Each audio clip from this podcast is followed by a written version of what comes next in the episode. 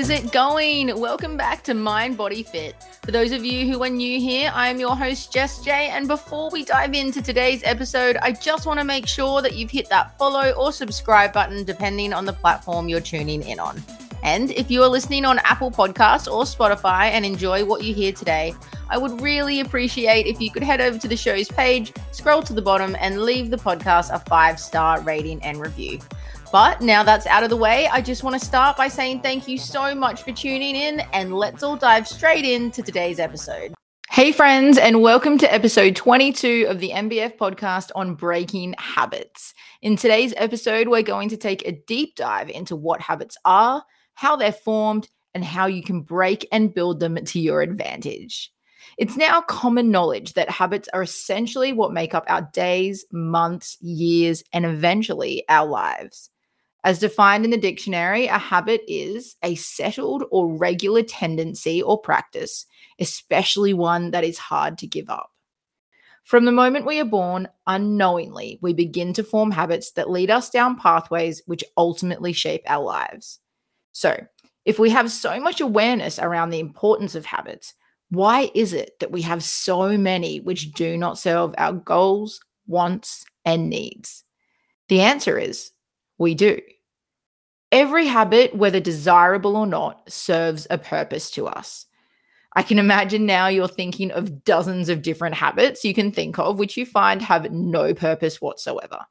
However, this is exactly why so often we fail to break them. We forget what purpose they came with originally.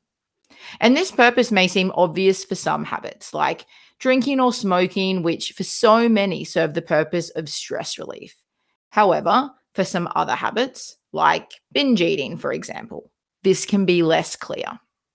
I myself have battled with binge eating throughout the years of my life, and even now I still have moments where I overindulge. However, it's no longer the habit that it once was. Once upon a time, I was out of control with my eating. I couldn't have yummy food in the house because if it was there, I would eat it. I'd go home after work and eat a bowl of cereal, then 19 almonds, then the seven remaining shortbread creams, then four packets of popcorn, and then a half a tub of ice cream, all before 15 minutes had passed. If you've never battled with binge eating, you may think I'm exaggerating with the amount of food I would have had, but I'm not. It is just incredible how much food you can pack away in a short period of time when you're battling with binge eating. And it's not something I would wish upon anyone. Now, if you simply look at the symptom itself, binge eating, it's hard to see why that would be purposeful for me. It's less clear why my brain would choose to eat an entire kitchen after work than why someone else's brain would pour them a glass of wine. But trust me, every habit serves a purpose. In order to find that purpose, however, sometimes we need to delve a little deeper into the root cause of the symptom.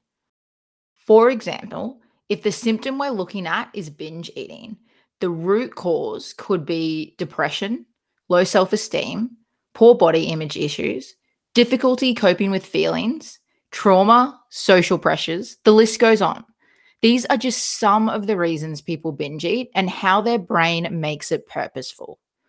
For me, the binge eating, though seemingly and ironically was out of control, was a way for me to feel like I could control something, even if the end result wasn't serving me. My symptom was binge eating, but my cause laid entirely in my mental health with a perfectionist need to remain in control. And this is something I still battle with, by the way. I just have much better and more effective ways to manage it. Habits always serve a purpose. Let's take a look at other reasons binge eating can feel purposeful. For depression, binge eating can light up the brain's reward center and give you feelings of temporary satisfaction. For difficulty coping with feelings, binge eating can temporarily give you something to focus on other than your current feelings. Even if after binge eating you feel worse, quite often you can focus your negative feelings on ones associated with your eating rather than the topic you're trying to avoid. For trauma, binge eating can be our brain's defense mechanism towards trauma and can help us feel safe whilst doing so. For social pressures, it is not abnormal to feel the social pressures of being thin in this day and age. And sometimes that can lead to a feeling of lack of control. Binge eating, though often feeling out of control, like I've stated, can often help us feel as though if we at least have control over something, our eating, we're keeping things in our own hands. So, if all of our habits, even ones we view negatively, serve a purpose, how do we break them when we know that they're not good for us?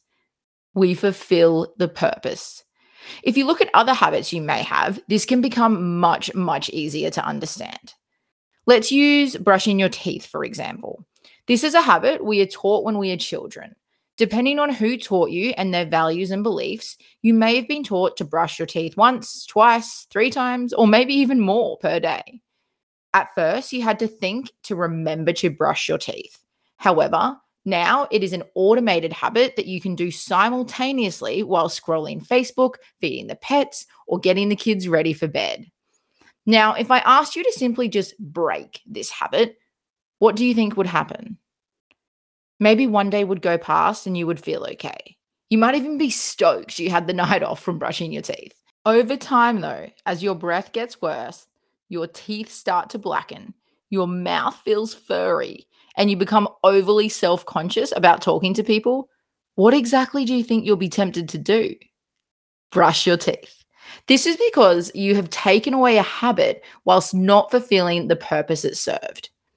Now, what if we use the same example, but on top of me asking you to stop brushing your teeth, I provided you with a mouthwash that was scientifically proven to be more beneficial to your teeth and gum hygiene, and it only took 30 seconds once per day? Do you think you would still experience that same urge to brush your teeth on day three if your teeth were sparkly clean and your breath was minty fresh? Unlikely. As important as it is to maintain the purpose of brushing your teeth, as is maintaining the purpose of your binge eating, yo yo dieting, over exercising, emotional eating, over drinking, smoking, lack of movement, or any habit that you feel you have in which you wish to break. In order to do this, you need to identify the root cause of your symptoms, for example, the trigger of your habit. And in order to do that, you need to first increase your awareness around it. Here are the steps.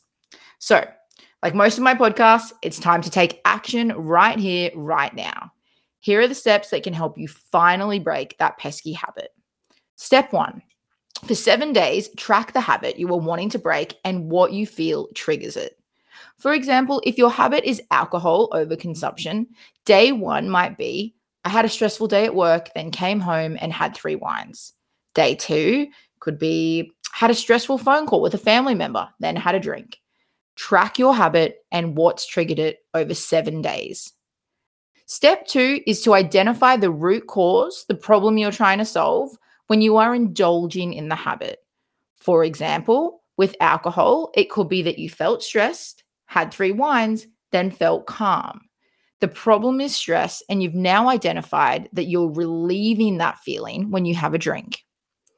Once you've done that, step three, you're going to identify six alternative options you could begin with that would also serve your purpose in a better way.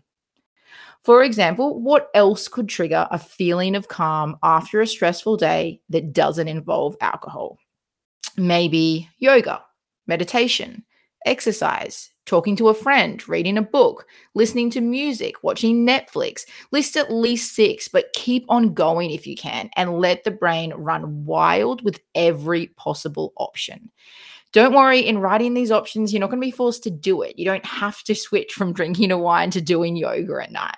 But it's just really important that you run wild with all of your available options. And then step four, yep, you probably have guessed it. It's time to choose one of those options to move forward with and commit to seven days of consistent effort in replacing your purposeful habit. For example, if you choose exercise to help keep you calm, you'll need to make a conscious effort to move your body when you're feeling yourself being triggered into stress. That's it. Four simple steps.